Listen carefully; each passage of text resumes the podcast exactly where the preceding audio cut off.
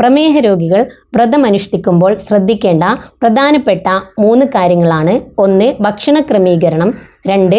അവർ കഴിക്കുന്ന മരുന്നുകൾ, 3.